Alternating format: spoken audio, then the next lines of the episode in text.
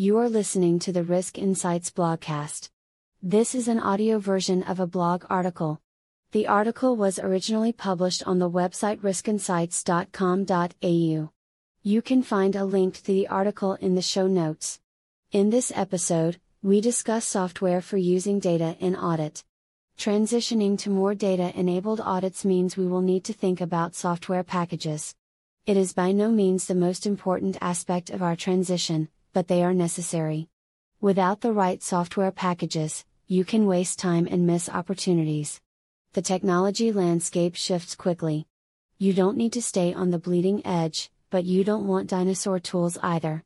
A happy medium includes technology that is well established and kept up to date, at least annual updates.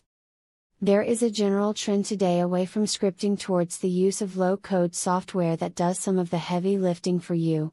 Embrace the newer software, it makes sense to use. Software that has a graphic user interface, workflow style, i.e., drag and drop graphic editors, is easier to use.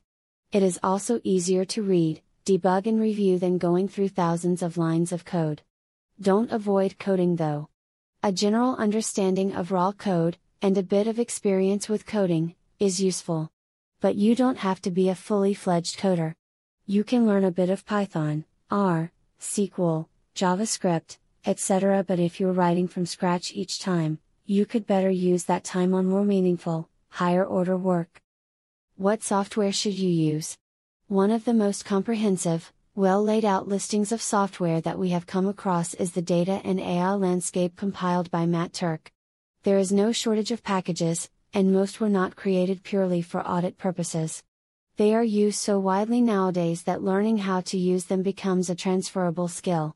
We won't outline all of them but will instead focus on the specific software packages we use. These are easy to find and to access. They are either open source or commonly used. Other software that you are familiar with, or already have access to, can also work. But we recommend staying away from traditional audit analytics software. Let's explain what this is and why you should avoid it if possible. Why avoid audit specific analytics packages? We won't name them, but you probably know what they are. You've heard their names thrown around or even pushed in your face at conferences, by large professional services firms, etc. They typically have three letter or four letter acronyms.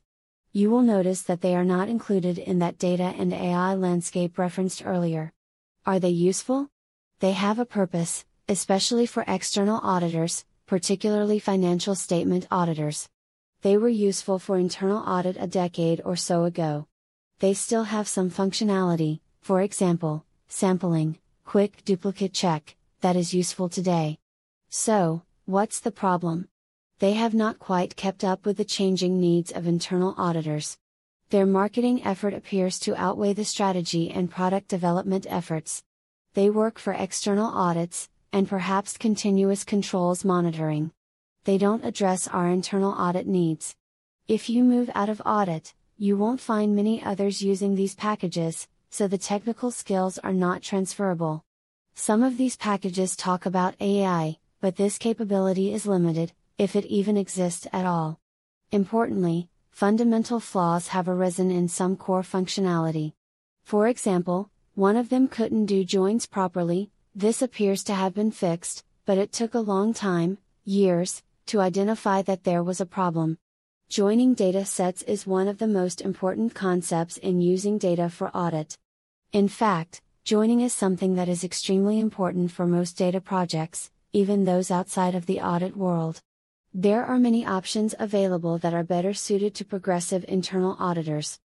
Our recommendations KNIME About, an open source solution for data driven innovation, designed for discovering the potential hidden in data, mining for fresh insights, or predicting new futures. Use for, more than just a spreadsheet style tool, with machine learning options and other functionality. Where to find it, the desktop version, the KNIME Analytics platform, is open source and free. There is a paid KNIME server edition for collaboration, etc. Alternatives, note that these may not be open source and may be expensive. RapidMiner, SAS, TIBCO, Alteryx, Dataiku. Microsoft Power BI. About, an interactive data visualization application. Use for, visualization or dashboards. Where to find it, Microsoft desktop version is free today. There are other paid versions for collaboration, etc., alternatives, Tableau, Qlik, Plotly, Datawrapper, Flourish. Microsoft Excel. About, spreadsheet software that has grown out of the traditional size limitations that used to prevent it from being viable to use for large data sets. Use for, basic data work in a spreadsheet. Where to find it, Microsoft, if you don't already have a copy. Alternatives, Sheets, Google, Numbers, Apple, OpenOffice, Apache, LibreOffice, the Document Foundation. These options are sufficient for most of your needs. They are equivalent to, or better than, other flawed and heavily marketed packages. Once thought to be strictly the realm of data specialists, as software develops, it gets easier for us auditors to harness and analyze data ourselves. That's the end of this article. You can find more information and a link to the original article in the show notes.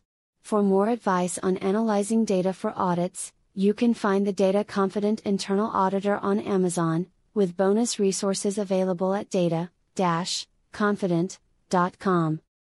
The book aims to demystify the use of data in internal audits through practical, step by step guidance.